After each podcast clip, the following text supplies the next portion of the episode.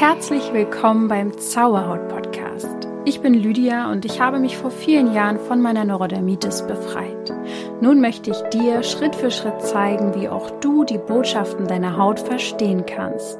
Und denk daran, du darfst gesund sein.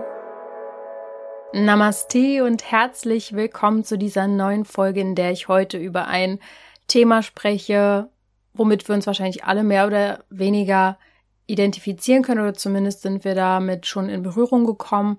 Es geht um Angst und vor allem um Angst im Außen oder ich werde heute viel über Ängste sprechen, die uns im Außen gemacht werden. Sei es jetzt, äh, dass eine kollektive Angst vorherrscht vor gewissen Krankheiten oder Katastrophen oder dem Klimawandel oder Krieg oder der politischen äh, Wandlung, die es gibt oder technischen Wan Wandel oder oder oder gibt es ja einige Sachen, die man jetzt auflisten kann. Es gibt auf jeden Fall Ängste, die von innen kommen, bei uns drin entstehen, aber eben auch Ängste, die im Außen gemacht und gepusht werden. Und darüber möchte ich reden und wie wir uns davon befreien können. Denn vor allem in den letzten zwei bis drei Jahren ist uns wahrscheinlich allen das Gefühl von kollektiver Angst begegnet. Vielleicht nicht so, dass wir das jetzt so benennen würden, aber ähm, es ist natürlich nichts, was es erst seit zwei, drei Jahren gibt. Äh, ich glaube, es gibt in jedem Bereich, sei es Krankheiten, chronische Krankheiten, aber auch zum Beispiel bei Geburten, dass ähm, es eine kollektive Angst gibt für Frauen, dass Geburten schmerzhaft und schrecklich sein müssen oder dass es in Filmen oft dargestellt wird wie ein Kampf ähm, oder eben andere, ne? Also auch verschiedene andere Themen, die einfach als Kollektiv, vielleicht auch durch Film und Fernsehen dargestellt werden als angsteinflößend. Und damit müssen wir uns, ähm, müssen wir nicht, aber damit werden wir konfrontiert. Und viele erkennen nicht den Unterschied von Angst im Innern und vor einer tatsächlichen Angst, die berechtigt ist. Und davon sind es wirklich, also von 100 Prozent ist vielleicht 95 Prozent berechtigt in dem Sinne, weil Angst kann man immer nur haben vor der Zukunft. Das heißt, Angst ist meistens in dem Sinne dann erstmal nicht notwendig, weil die Dinge, die meisten Dinge nicht eintreffen. Natürlich gibt es viele Dinge, die gerade beängstigend sein können. Ich also das will, möchte ich jetzt auch nicht runterreden, aber ähm, die meisten Ängste sind in dem Moment, wo man Angst hat, erstmal gar nicht. Also die Angst macht jetzt keinen Sinn erstmal. Angst macht Sinn in Momenten, wo man wirklich handeln kann, wo wirklich gerade was passiert, wo wir, wo unser Körper dann auf einmal in gewissen Momenten ganz viel ähm, Emotionen zur Verfügung gestellt wird oder Energie, dass man flüchten kann, dass man kämpfen kann, dann macht das irgendwo Angst. Äh, ah, Quatsch, aber auch Sinn. aber meistens ist Angst entweder vor der Zukunft oder vor dem Vergangenen, dass sich das wiederholt und es ist nicht wirklich sinnvoll. Was natürlich einen sehr großen Beitrag dazu leistet, dass Menschen sich in Angst fühlen, ist die Berichterstattung. Ganz klar, muss ich euch jetzt wahrscheinlich auch nicht groß erklären, dass da viel mit Angst gearbeitet wird, denn angstvolle oder beängstigende Nachrichten, Berichte, Überschriften werden viel, viel mehr geklickt als positive. Was jetzt auch nicht unbedingt für die Leser spricht, aber das ist wahrscheinlich so was ganz Ursächliches, warum das so ist. Und auf jeden Fall wird es definitiv so genutzt. Ja, es gibt ähm, Überschriften, die Clickbaiting betreiben, also einfach, wie sagt man das? Es sind letztendlich Überschriften, die was ganz Großes und Spektakuläres versprechen. Dann liest man den Text, ist letztendlich enttäuscht, weil eigentlich gar nichts wirklich dabei rauskommt oder das Thema dann doch total aufgebauscht worden ist. Also, äh, ja, überall im Internet und in den Medien wird einfach darum gekämpft, um, um Aufmerksamkeit letztendlich, um Aufmerksamkeit, dass Menschen so lange wie möglich lesen oder schauen oder oder oder. Und da muss man eben an die ursächlichen Triggerpunkte der Menschen ran, weil sonst sonst kann man die nicht halten. Das ist tatsächlich auch ganz, ganz häufig so bei Verkauf, dass mit Mangel verkauft wird. Also, dass man ähm, sagt, hey, wenn du das nicht machst, dann wirst du krank oder sowas. Gott, schrecklich, ne? Stelle ich mir schrecklich vor. Aber so ist es wirklich ganz oft auch im Verkauf, dass mit Angst verkauft wird. Und dass Menschen dann aus der Angst heraus sich was kaufen, weil wenn sie es nicht machen, dann werden sie ja krank oder sowas. Als Beispiel. Ja, also da, ihr merkt schon, mit Angst wird viel manipuliert und äh, Angst wirkt sich eben immer auf unseren Körper aus. Für unseren Körper und unser Gehirn ist Angst immer gleich. Egal, ob die jetzt von innen oder von außen kommt, egal, ob sie gerade der Realität entspringt und wirklich sinnvoll ist oder eben nicht. Und er reagiert mit den gleichen Botenstoffen, die ausgeschüttet werden, mit ähnlichen Reaktionen und Symptomen. Was kannst du also gegen die Angst von außen tun? Das ist jetzt natürlich die große Frage und darum soll es ja heute gehen. Die Folge wird vielleicht etwas, ja, gesellschaftskritisch, obwohl ich sagen muss, ich kritisiere an der Stelle nicht, sondern ich führe nur meine Sichtweise auf und nicht nur meine, sondern das sehen ja auch ganz, ganz viele andere Menschen so. Vielleicht kommt es auch daher, dass ich jetzt eine Weile in Schweden unterwegs war und jetzt hier in Deutschland zurück aber ähm, ich werde auf jeden Fall darüber sprechen, warum wir in einer Angstgesellschaft und Angstkultur leben, was deine individuellen Ängste damit zu tun haben, wie Angst sich auf deinen Körper auswirkt und was wir dann tun können, weil das wollen wir ja nicht. Ich hoffe, wir sind uns da einig, dass Angst ähm, uns nicht gut tut, dass es Stress macht und dass ähm, Angst uns lähmt, uns eng macht und zu, also wir sind dann nicht mehr offen, wir können nicht mitdenken. Wir ähm, ja, sind eben im Fluchtmodus, im Erstarrungsmodus oder im Kampfmodus und in diesem Modus können wir keine guten Lösungen finden und deswegen macht Angst wenig Sinn. Ähm, ich muss kurz eine kleine Geschichte erzählen. Ich war vor ein paar Tagen in einer Gesellschaft abends essen, in der ich sonst niemals essen gehen würde. Das hat gewisse Gründe, kann ich jetzt nicht ausführen. Auf jeden Fall war ich eben an diesem Abend mit Menschen zusammen, mit denen ich so nicht zusammen bin. Und mir fiel auf, dass ich in einer Bubble lebe mittlerweile und dass ich mich sehr wohl auch aus gewissen Gründen zurückgezogen habe, weil ich es eigentlich fast nicht mehr ertragen kann, mit gewissen Themen und Menschen zu tun zu haben, es war für mich sehr ähm, aufschlussreich, dieser Abend, und hat mir wieder gezeigt, wo, wo ich nicht sein möchte. und dass eigentlich schon nach zehn Sekunden nur über Probleme, Ängste und Sorgen geredet wird, die Hauptthemen sofort auf den Tisch gepackt werden. Ähm, auch wenn es ums Essen geht natürlich, da wird mit mit Halbwahrheiten um sich geworfen und mit irgendwelchen komischen Kommentaren, die für mich gar keinen Sinn gemacht haben. Es wird sich nicht zugehört, es wird ähm, durcheinander geredet, ähm, ganz oberflächlich auch und es ist überhaupt nicht meins, äh, überhaupt nicht. Und ähm, mir ist einfach aufgefallen, wie viele Menschen sich wahrscheinlich ihr Leben lang mit Drama ähm, befassen und das können sie auch meinetwegen machen, aber eben nicht mit mir. Ich grenze mich davon schon länger ab. Ich lese auch keine Nachrichten, ich höre keine Nachrichten, obwohl wir ja alle wahrscheinlich in den letzten zwei Jahren damit mehr oder weniger konfrontiert waren. Also auch an mir ist es natürlich nicht vorbeigegangen. Aber mir ist einfach bewusst, dass ich mich schützen darf. Mm, mir ist, ich, ich, ich durchblicke einfach seit schon einigen Jahren, vielleicht sogar schon seit zehn Jahren oder so, wie wichtig mein Energiehaushalt ist und meine Gedanken und meine Gefühle. Und ich kann mich wenig identifizieren mit der, ich sag jetzt mal, normalen Gesellschaft und versuche meinen eigenen Weg zu gehen. Und man kann das jetzt Kultur der Angst nennen oder dass eben die Gesellschaft in Angst ist. Äh, aber wir können eben auch Wege finden, uns damit nicht mehr zu identifizieren. Unsere Gesellschaft wird einfach sehr oft den, den Ängsten ausgesetzt, auch vor allem negativen emotionalen Energien. Und wenn ihr meinen Podcast schon länger hört, dann wisst ihr auch, was das für einen enormen Einfluss auf uns hat. Man muss ja erstmal, wir sind jetzt zwar heute in diesem Rahmen der Gesellschaft unterwegs hier bei der Folge, aber eigentlich kennen wir das wahrscheinlich alle aus der Familie oder aus einem gewissen Umfeld oder auf der Arbeit, dass diese negativen Themen und negative Emotionen uns enorm beeinflussen, da können wir uns abgrenzen, wie wir wollen. Äh, das geht gar nicht, weil wir sind alle miteinander verbunden. Wir müssten schon wirklich sehr, sehr, wie soll ich das sagen, sehr bei uns sein, sehr im Frieden mit Themen, schon komplett aufgearbeitet und sehr in Liebe, um dass das gar nichts mit uns macht. So. Und deswegen, wir kennen es alle, negative Emotionen lösen bei uns einfach allen was aus. Und das ist meistens nichts Gutes und am Ende letztendlich dann wahrscheinlich Angst, die in uns angetriggert wird.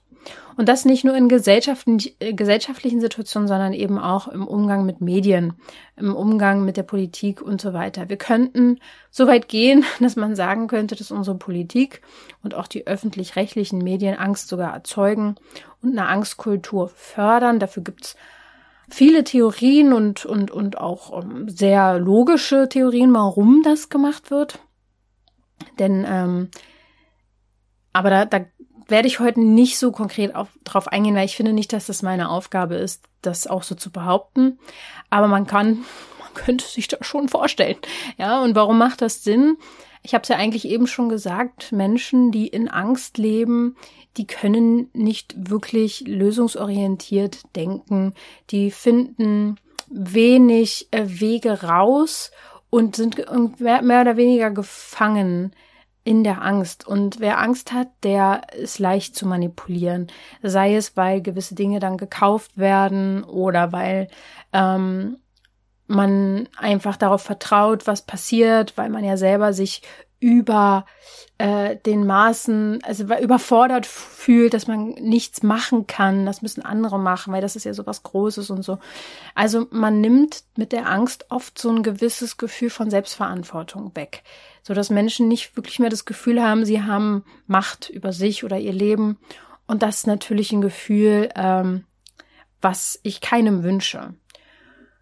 Dabei muss man aber auch sagen, dass verschiedene Gesellschaften Angst auch verschieden wahrnehmen. Also die Globalisierung von Ängsten führt jetzt nicht dazu, dass alle Nationen damit gleich umgehen.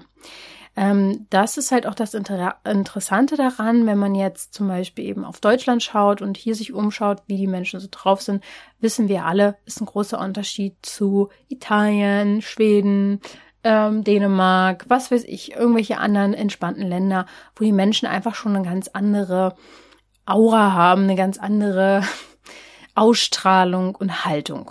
Es kommt also wirklich auch auf unsere Traditionen an, unsere Konditionen, Praktiken, öffentlichen Debatten, wie wir mit Ängsten umgehen. Und vor allem Deutschland hat natürlich eine Geschichte, die uns allen noch mehr oder weniger in den ähm, im System drinne ist. Wir sind vorbelastet, also vor allem jetzt ähm, der deutschsprachige Raum, äh, da, das fängt an bei äh, Traumavererbung. Das sein kann, dass wir einfach auch gewisse Ängste und Traumata vererbt bekommen haben von ähm, unseren Großeltern, unseren Eltern. Äh, Habe ich auch mal eine extra Folge zu gemacht. Das ist ein sehr, sehr spannendes Thema.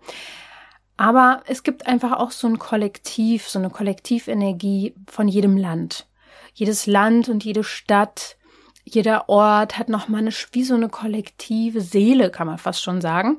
Und die ist in Deutschland natürlich sehr angstbesetzt. Hier ist sehr, sehr viel gewesen. Wir wissen alle, äh, was ich meine. Und das hängt uns so ein bisschen nach. Und deswegen kann es auch sein, dass vor allem die Deutschen eben sehr ängstlich sind. Das ist eine Theorie meinerseits. Es gibt auch viele Bücher, äh, die da explizite natürlich recherchieren. Es gibt zum Beispiel jemanden, ähm, der nennt sich Hans-Joachim Mass oder Matz, ich weiß nicht, wie man den Nachnamen ausspricht, ähm, der hat äh, über Angstgesellschaft geschrieben, 2022. Ich werde mich heute nicht zu sehr auf den da jetzt irgendwie einlassen und äh, bin da gar nicht so im Thema drin, aber wen es interessiert, der kann sich da ja ein bisschen mehr belesen.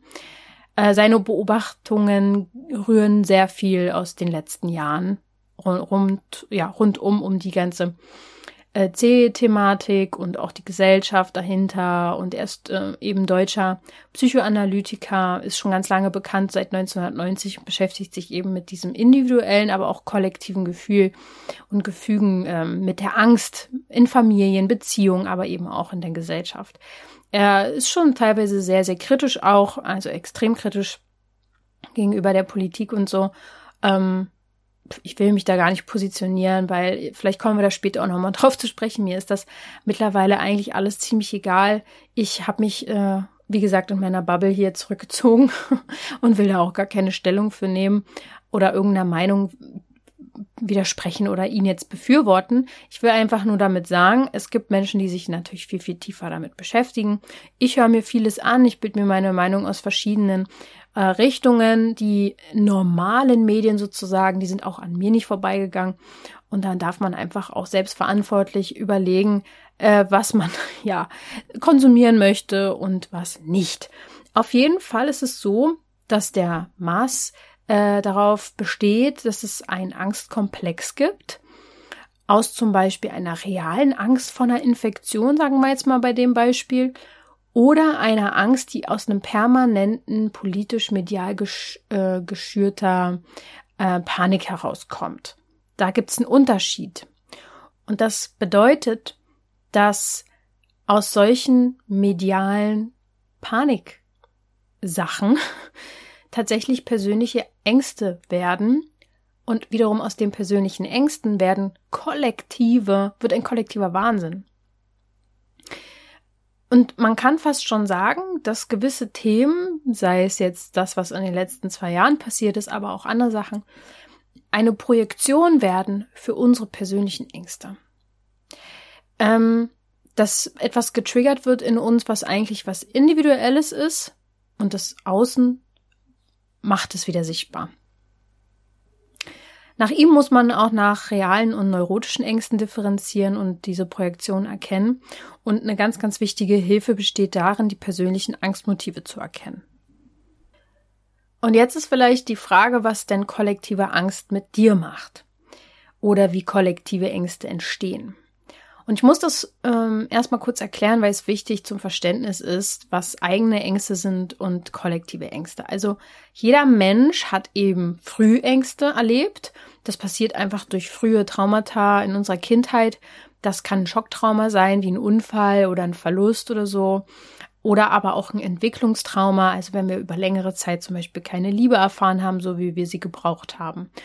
Und das ist auf jeden Fall schon mal ein sehr ähm, ja, das kann man auf jeden Fall den eigenen Ängsten, den persönlichen Ängsten zuordnen. Und diese Ängste prägen dann unser Handeln, unser Denken und auch unser Fühlen. Und das, daraus wird eben ein Verhalten und ein Wesen, den, ein Wesenskern, den wir haben. Und ihr wisst ja, dass das, was wir aussenden, dass wir das anziehen. Und von daher wisst ihr selbst, was dann daraus entsteht. Je nachdem, was wir eben noch nicht verarbeitet haben, das spiegelt uns die Welt oft wieder. Und Oft wird eine Angst kompensiert durch Ablenkung und Betäubung. Und auch darüber spreche ich immer wieder, dass wir viele, viele Ablenkungsmöglichkeiten haben, eben durch Medien aller Art und Digitalisierung ohne Ende. Wir kennen ja eigentlich fast gar nicht mehr Langeweile. Das ist aber auch wahrscheinlich noch eins der harmlosesten Gefühle ähm, von den Gefühlen, die Menschen betäuben, dadurch, dass sie einfach irgendwas konsumieren, was auch immer gerade da ist. Und mit diesem Trauma stehen wir alle oder stehen immer, also mit egal was für einem Trauma, was wir jetzt erlebt haben, stehen eben immer gewisse Gefühle im Zusammenhang, die aber oft nicht zum Ausdruck gebracht werden. Ne, wie ich eben meinte, wir lenken uns dann eben ab, wenn wir irgendein blödes Gefühl haben. Und das kommt aus verschiedenen, also da muss jetzt die Gesellschaft nicht unbedingt dran schuld sein und Schuld sowieso gar nicht, aber das hat einfach Gründe der Erziehung oder dass einfach der Umgang mit Gefühlen auch einfach nicht in der Schule oder so erwünscht ist. Also, dass man da jetzt einfach, das, das gibt natürlich auch sicher tolle Lehrer und auch tolle Kindergärtner, ohne Frage. Aber ich finde, wir haben wenig Platz in unserer Gesellschaft für Gefühle und der Umgang damit wird eigentlich nicht wirklich uns beigebracht. Zumindest mir wurde es nicht beigebracht. Kann ja bei dir anders gewesen sein. Und es entsteht da einfach dann irgendwann eine fette energetische Blockade, die wir ins Unterbewusstsein schieben und aus der wir aber leider heraus handeln. Weil nichts ist weg. Alles ist da in unserem Unterbewusstsein und je stärker die Emotion ist, umso mehr wird sie dann nach außen hin auch sichtbar und wir verstehen gar nicht, woher die kommt, Symptome. Und durch dann solche gesellschaftlichen und weltlichen Situationen, wie wir sie jetzt gerade erleben und die jetzt gerade sehr in den Fokus rücken, werden unsere tiefsten Ängste aufgewühlt. Eigentlich eine gute Chance hinzugucken, was unsere Ängste sind. Es können Existenzängste sein, es können Ängste vor Krankheiten sein. Ja, das kann man eigentlich auch ganz interessant, mal genau hinzuschauen, wovor man eigentlich Angst hat. Könnte einfach eine große Aussage darüber sein, was wir einfach noch nicht bearbeitet haben. Die Konsequenzen sind einfach, wenn wir Gefühle äh, persönliche Trauma und so weiter nicht ausleben, nicht ausdrücken oder unterdrücken, ist, dass wir keine angemessene Entladung finden für Ängste und wir verlagern dann diese Ängste und projizieren die auf gewisse Situationen. Das heißt zum Beispiel dann Ersatzsituationen, dass zum Beispiel Menschen weinen müssen und traurig sind, wenn ein Promi stirbt oder dass man sich extrem in Wut und Rage bringt, wenn ein Fußballverein verliert. Das sind dann Ersatzsituationen für unterdrückte Gefühle. Eigentlich ganz simpel und logisch. Und vor allem in einem gewissen Rahmen ist es dann erlaubt, zum Beispiel wütend zu sein oder eben zu trauern und das ist völlig gesellschaftlich in Ordnung und dann, dann kann man das projizieren und Ängste rauslassen.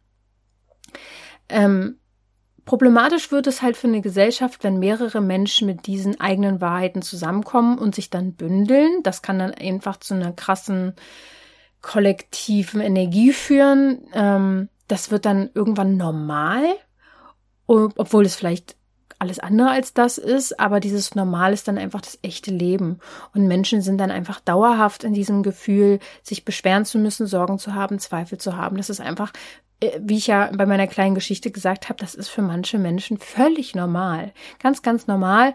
Und ähm, ja, da ist die Frage, ob man dann dazugehören will. Und ich fühle mich dem nicht zugehörig. Ich bin unnormal in dem Sinne, weil wenn man die Definition sich anguckt, wenn das jetzt normal ist, dass man sich über Sachen Sorgen macht, dass man sich aufregt und es alles schrecklich ist und alles Angst macht und irgendwie nur alles schlimm, schlimm ist, wenn das normal ist, dann bin ich unnormal und unnormal bedeutet einfach nicht der Norm entsprechend. Und dann bin ich dann auch sehr gerne unnormal. muss ich schon sagen. Und vielleicht ist es auch das, warum viele Menschen Angst behalten, weil sie, weil sie einer Gesellschaft angehören wollen, weil sie dazugehören wollen und weil sie sich nicht abkapseln, äh, weil sie Angst haben, vielleicht alleine zu sein und demnach passen sie sich dann an. Äh, Gerade auch dieses Thema der oberflächlichen Gespräche, es ist auch sehr interessant, dass Menschen sehr, sehr, also wenn du jemanden nicht kennst, du kannst eigentlich sehr schnell ins Gespräch kommen, wenn, wenn man gemeinsam etwas zu meckern hat. Es ist total krass, äh, wenn ihr das beobachtet, wie viele Menschen darüber meckern und sich darüber dann finden oder auch ähm, so funktioniert ja letztendlich auch Lästern und sowas, dass das so alle gegen ein ähm, zusammenführt auf eine blöde Art und Weise natürlich, auf eine sehr, ähm, das wollen wir natürlich nicht.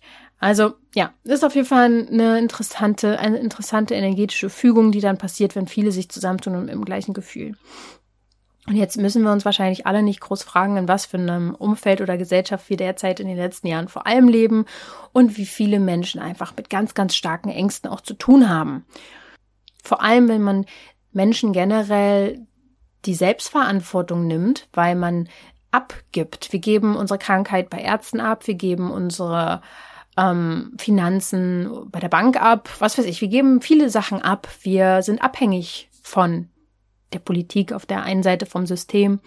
Wir geben die Versorgung ab, wir kaufen ein, wir bauen nicht selber an. Also wir sind ja auch komplett abhängig. Und das bedeutet, dass das Bedürfnis von Sicherheit nie gestillt wird, nie komplett gestillt wird.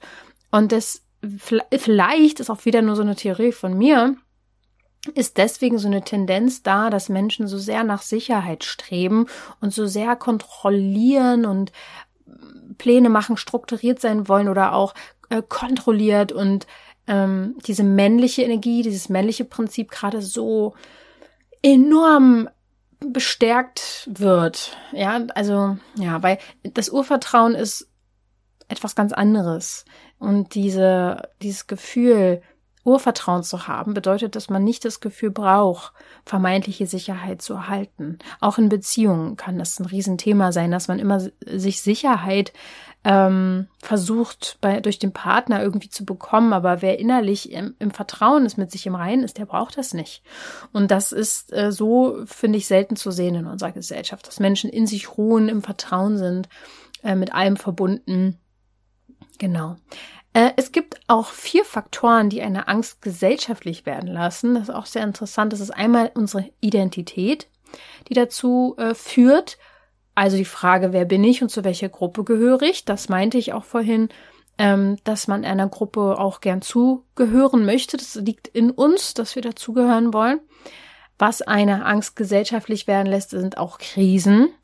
Also wenn die Identitäten dann in Krisen geraten, wenn sie mit Komplexität konfrontiert werden, wie es jetzt ist, ähm, oder auch mit fremden Aussehen, fremden Wissen, fremden Sprachen, fremden Religionen, das führt auch zu einer gesellschaftlichen Angst.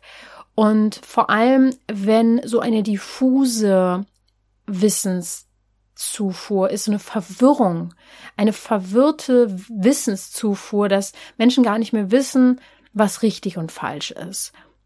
Und das ist ja auch alles andere als das Gefühl von Sicherheit zu bekommen. Dann gibt's noch den dritten Punkt von den Faktoren, die eine Angst gesellschaftlich werden lassen, und der nennt sich Antagonismus. Das bedeutet, um sich als Gesellschaft selbst zu formieren, werden andere ausgeschlossen. Also auch etwas sehr Negatives, finde ich. Und das letzte, der letzte Faktor ist ähm, die institutionale, institutionalisierung, die die Institutionalisierung, also Ängste werden dann in der Gesellschaft auch wirklich materiell institutionalisiert. Oh, was für ein bescheuertes Wort. Also eben zum Beispiel, dass es Sicherheitsministerien gibt, dass es sowas gibt, äh, dass man weiß, es gibt äh, richtige Institutionen, die sich um unsere Sicherheit kümmern müssen, weil ja alles so unsicher ist und alles so beängstigend und ähm, voller Kampf. Ja, also das sind so diese vier Faktoren. Und jetzt äh, fragst du dich vielleicht, ja gut, das ist ja schön und gut, ähm, kann ich nachvollziehen, äh, habe ich auch jetzt vielleicht in den letzten Jahren gemerkt. Aber was macht denn jetzt diese Angst mit dir? Für dich und dein Körper bedeutet jede Angst ist Angst. Da, also alles ist gleich, gleiche Ängste und dein Körper reagiert auf Angst immer mit ähm, Erstarrung, Kampf oder Flucht. Und wenn du nicht mehr in deiner eigenen Wahrheit lebst, sondern dir von außen erzählen lässt, was die Wahrheit ist und dem sofort glaubst, und das ist etwas, was Angst macht, ähm, und deine eigene Wahrheit eben im Außen stattfindet, oder du sogar diese Ersatzsituation nutzt, um dich gleich zu fühlen mit anderen oder um mal Ängste rauszulassen, bla bla bla, ne, dieses Ganze, dann ist dein Nervensystem ständig in Alarmbereitschaft. Ähm, die Gefahr ist dann sozusagen, dass du in dauerhaften Alarmbereitschaft bist und dass eine Gefahr anscheinend dauerhaft existiert. Und ich glaube, damit haben gerade viele Menschen zu tun. Manche merken es ja auch selbst am eigenen Leib, dass sie jetzt vielleicht äh, wirklich in Unkosten kommen oder so, weil irgendwas viel zu teuer geworden ist oder so. Also es gibt ja tatsächlich reelle Dinge auch, die wir einfach gerade spüren. Aber ich glaube, das, was gerade sich sehr zuspitzt, hätte eigentlich schon vor Jahren oder Jahrzehnten uns klar sein müssen. Aber solange wie es bequem ist, ähm, merken Menschen eigentlich nicht so viel. Und ja, das ist jetzt das Ding, äh, die Gefahr, die, die wird immer realer. Und unserem Gehirn ist es aber egal ob die, die jetzt schon wirklich Realität ist und wir gerade wirklich schon in dieser Gefahr schweben oder sie eben erstmal nur erzählt wird. Und das passiert ja schon seit Jahren, Jahrzehnten, Jahrhunderten letztendlich, dass immer mit solchen Gefahren rumhantiert wird. Und das bedeutet einfach, dass wir alle die ganze Zeit in einer Energie von Unsicherheit und Angst schweben, schwingen. und das passiert tatsächlich bis auf die molekulare Ebene in dir.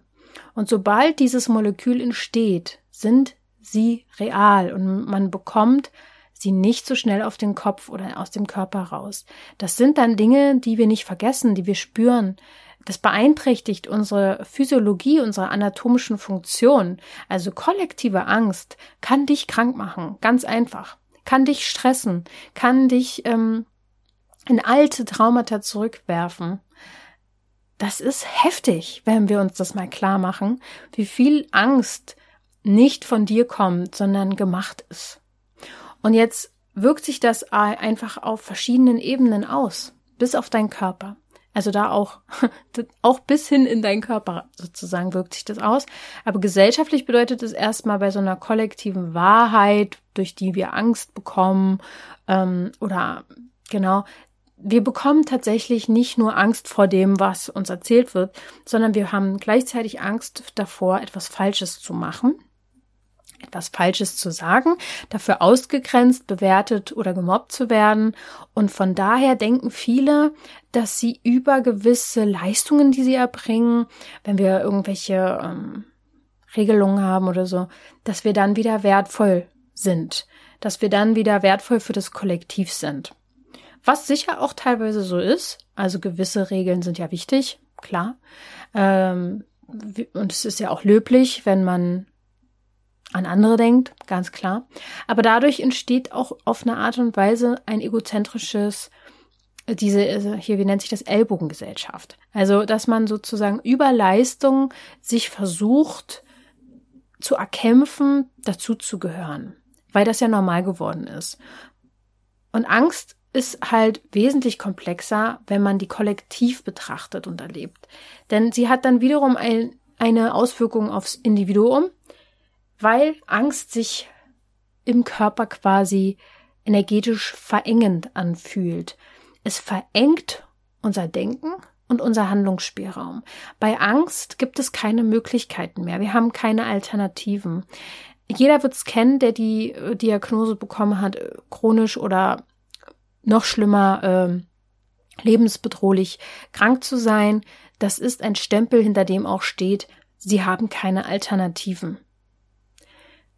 Und wer denkt oder wer behauptet, es gibt keine Alternativen, bei solchen Nachrichten, also das sagt ja keiner vielleicht ganz konkret, aber wenn das zwischen den Zeilen steht, wir sind alternativlos, ist das in meiner Welt nicht wahr. Das kann nicht wahr sein.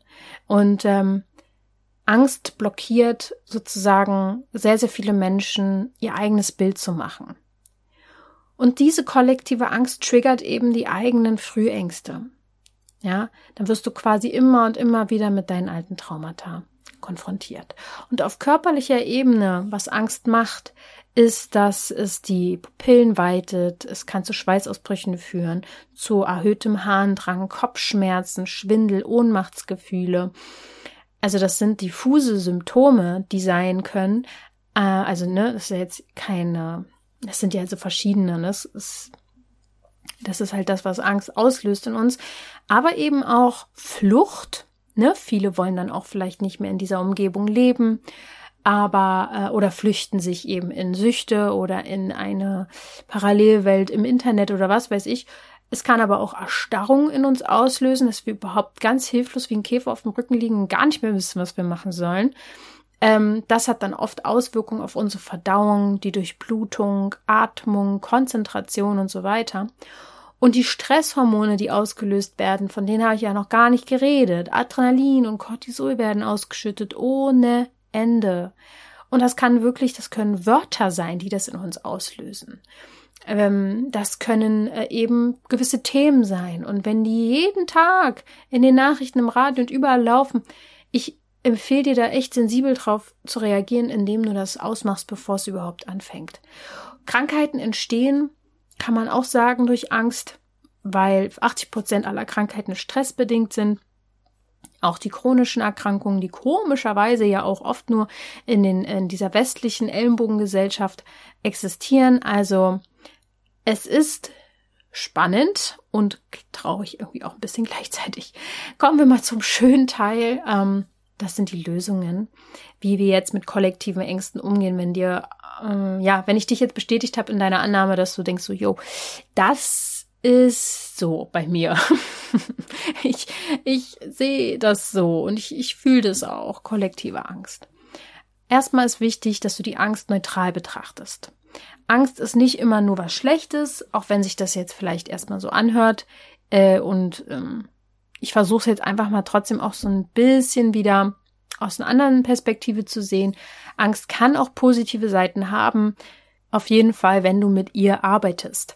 Wenn du verstehst, wie ich ja vorhin schon meinte, hey, krass, das ist also eine, eine, Ursächliche, eine Ursachenangst von mir, dass ich Angst habe, keine Existenz mehr zu haben, zum Beispiel oder so.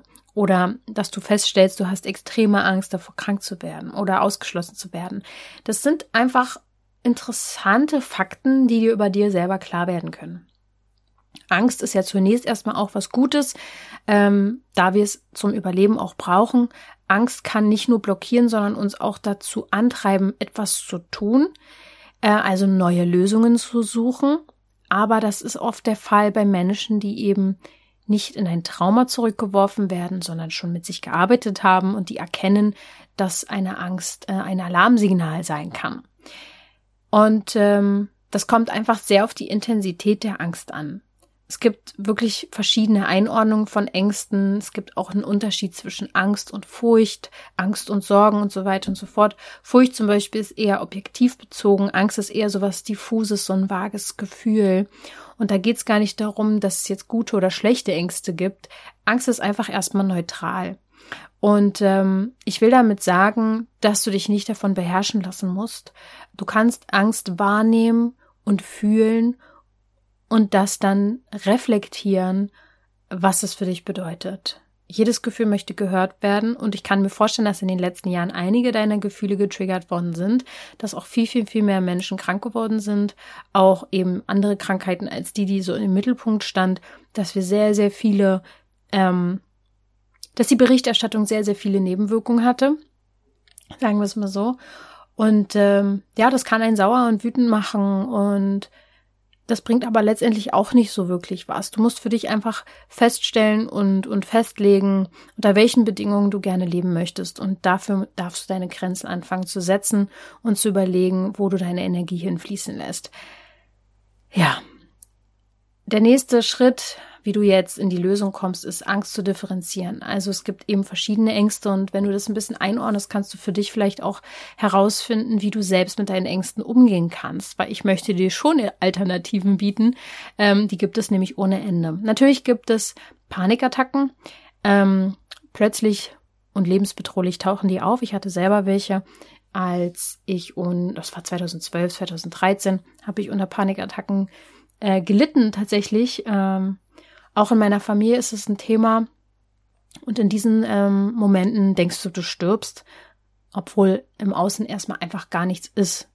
Und das ist eine sehr paradoxe Sache und dann auch sehr individuell, wie du herausfinden kannst, was da eigentlich los ist. Aber ich würde dir immer empfehlen, deine ähm, Ursache zu finden für diese Angst. Keine Angst kommt einfach so. Wir sind, wir haben keinen Fehler in uns oder so, der dann auf einmal auftritt. Wir sind nicht irgendwie kaputt. Ähm, dann gibt's, ähm, da gibt's Lösungen. Dann gibt's natürlich noch die sozialen Phobien, also Ängste über die eigene Wirkung in sozialen Zusammenhängen. Die sind meistens konditioniert.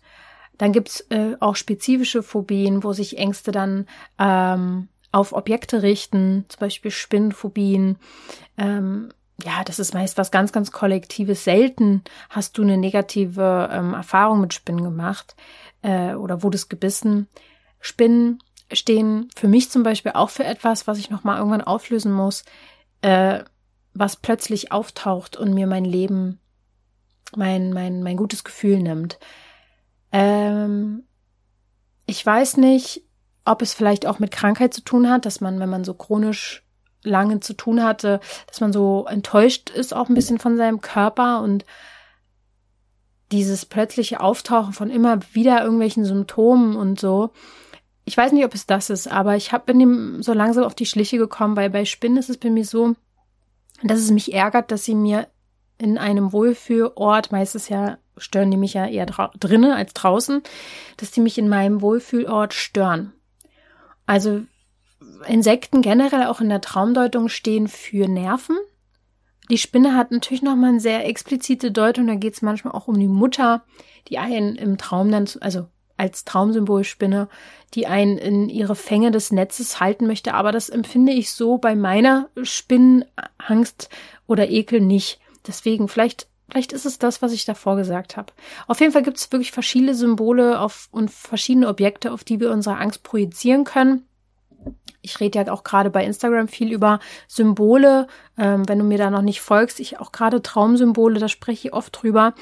Ähm, kannst du mir da gerne mal folgen unter lydia.zauberhaut.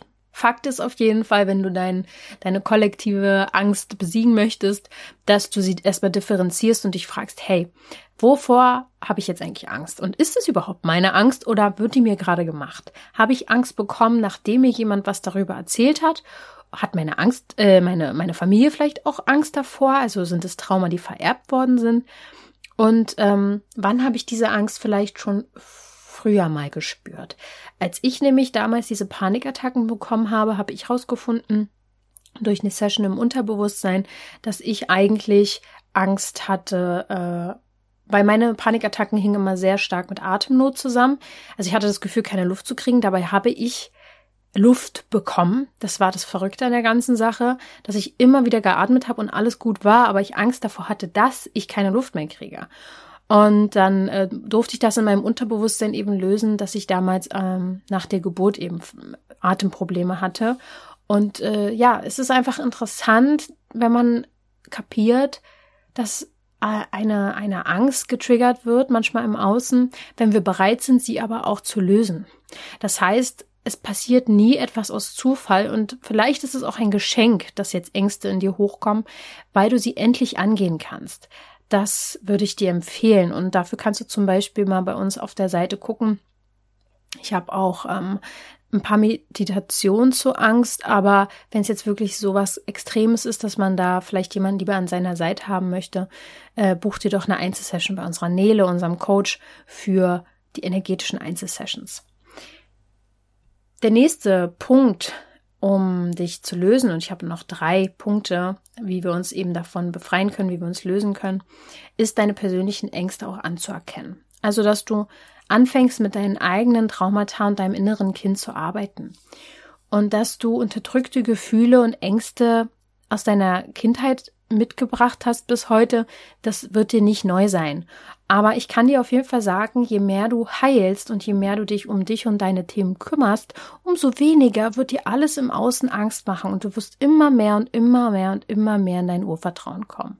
Weil eben ähm, dein Fass nicht mehr voll ist. Stell dir vor, du bist voller verdrängter Gefühle, ein volles Fass oder Glas und dann bist du einfach nicht mehr offen für was Neues und du reagierst einfach nur aus alten, vergangenen Emotionen heraus. Deswegen, ja, schau dir da auf jeden Fall meine Programme mal an. Ich hab, biete da viele Meditationen, Kurse, Programme, eigentlich alles, was ich mache, hilft dabei, seine inneren verdrängten Gefühle aufzulösen. Dann der nächste und vorletzte Punkt ist die emotionale Freiheit, die du erreichen darfst. Ach, das ist auch schon mal ein schönes, schönes Wort. Emotionale Freiheit. Ähm, niemand kann dir Angst machen, wenn du im Frieden bist.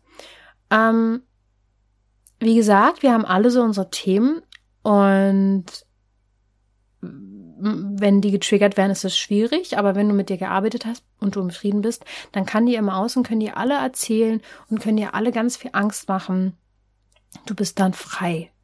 Und wie du reagierst in deiner Freiheit, ist dann deine Wahl. Dann reagierst du nämlich nicht automatisch, weil du getriggert worden bist aus dem Unterbewusstsein heraus, sondern auf einer energetischen Ebene bist du dann, in der du frei bist. Und wenn dich jemand fertig machen möchte, ähm, ist das einfach gar nicht dein Business. Da kannst du drüber lachen oder sogar mit Mitgefühl auf denjenigen schauen. Und ähm, du siehst dann sehr, sehr klar, wie viele Menschen einfach voller eigener Probleme leider noch sind, dass sie nicht anders können, als Angst zu verbreiten. Ja. Also emotional dich zu öffnen wäre es zum Beispiel, wenn du dich mit dem Chakren-Meditationskurs von uns mal beschäftigst. Der ist eigentlich so das beste erste Einstiegsprogramm. Mit äh, den Meditationen kannst du ganz einfach und simpel arbeiten, um dich emotional auszugleichen auf allen Ebenen. Und ich glaube, was so ziemlich das Beste ist, um wirklich die, von der Angst wegzugehen, ist das gegenteilige Gefühl. Man kann schon wirklich sagen, gegenteiliges Gefühl, weil wo Liebe ist und ähm, Dankbarkeit, da kann keine Angst sein. Das heißt, geh in, äh, geh in die Liebe, geh in die Dankbarkeit und praktiziere das auch wirklich. Mhm. Tatsächlich ist es sehr, sehr leicht zu meckern und im Groll zu sein. Das ist der leichtere Weg und das ist auch für viele Menschen der einzige Weg, weil der andere viel zu viel Energie kostet für diejenigen, die da sehr, sehr tief drin stecken. Aber langfristig gesehen zieht dir natürlich das Meckern viel, viel mehr Lebenskraft, als wenn du dich einmal mit dem ursächlichen Problem beschäftigst, ja, ganz klar. Und danach bist du frei. Ähm, Vergebung ist auch eins der Dinge, die sehr, sehr, für die man auch irgendwo Stärke zeigen muss, äh, sich selbst zu vergeben, aber auch anderen Menschen zu vergeben, wenn sie dir in den letzten Jahren ähm, Sorgen und Ängste gemacht haben, wäre es da vielleicht auch gut, mal anzufangen, wirklich einmal zu vergeben. Man kann ein Dankbarkeitstagebuch schreiben und sich wirklich mal aufschreiben, wofür man dankbar sein kann, damit man den Fokus mal wieder umlenkt von den Dingen, die ja alle so schlimm sein sollen, äh, hin zu den Dingen, die ja irgendwie auch alle komischerweise laufen. Darüber erzählt ja dann auch keiner was, weil es ja eben nicht gut geklickt und gelesen und geschaut wird. Tatsächlich gibt's aber jede Menge Dinge, die laufen. Und wenn das eine, also sagen wir mal jetzt die Angst und, und, und was, was weiß ich jetzt, sagen wir mal jetzt, äh, Krieg, also dieses ganze Thema, wenn das sehr in den Vordergrund tritt, tritt auch ähm, die Gegenseite in den Vordergrund, also Frieden. Und die Frage ist, welchem Feld möchtest du angehören? Welchem Feld gibst du Kraft und aus welchem Feld nimmst du auch etwas? Ähm, ich habe mittlerweile ein paar Meditationen, die sehr gezielt äh, individuell nochmal sind, zum Beispiel zum Thema dass man sich von seinem Symptom befreit, von seiner Angst löst, von seiner Wut und so weiter. Ähm, und da verlinke ich dir mal, das ist nämlich relativ neu. Äh, das sind einzelne Meditationen, die du, die du dir kaufen kannst aus den äh, Premium-Mitgliederabenden. Ich habe ja ähm, wöchentlich die Premium-Abende und da meditieren wir eigentlich jedes Mal und diese Meditationen sind aber nochmal speziell aufgenommen und die kann man sich einzeln holen, ohne dass man Mitglied sein muss. Das verlinke ich dir gerne mal, weil das sind ein paar Dinge, die da sehr, sehr helfen können, da, die ich dabei äh, aufgenommen, die ich halt aufgenommen habe. Da ist Vergebungsarbeit dabei, da ist ähm, alles dabei. Und man darf nicht verwechseln, vergeben heißt jetzt nicht, dass man irgendwas vergisst oder so, sondern eher es anzunehmen und Vergebung macht man auch tatsächlich viel für sich selbst. Vergebung hat viel mit sich selbst zu tun. Solange man im Groll und in der Wut mit jemandem ist oder mit einem Thema, umso mehr Energie fließt dorthin. Und du brauchst deine Energie für dich. Bist in einer wilden Zeit unterwegs, ja. Ähm, ja, und natürlich gibt's jede Menge Dinge, die du tun kannst, von Hypnosen bis Familienaufstellung über Vergebungsarbeit, Zeremonien, ähm, alles, alles Mögliche. Es gibt auch ein Buch, was ich dir zum Vergeben noch in die Shownotes packe. Das heißt, ich vergebe von Colin Tipping. Es gibt wirklich ganz, ganz viele Dinge, aber du musst es halt machen. Und ich hoffe, dass diese Folge dich jetzt dazu inspiriert hat, daraus was mitzunehmen, dich vielleicht klar dagegen zu entscheiden, dich in Angst entführen zu lassen oder die Angst machen zu lassen, sondern wieder in die Selbstermächtigung und die Selbstverantwortung kommst. Ja, dein Ding zu machen und in deiner Bubble zu leben und deine Grenzen zu setzen und selbst zu entscheiden, was du konsumierst und lösungsorientiert denkst. Das wünsche ich dir sehr und ich hoffe, dass ich dich dazu heute wieder animieren konnte. ich danke dir sehr fürs Zuhören bis hierhin und denke mal daran, du darfst gesund sein.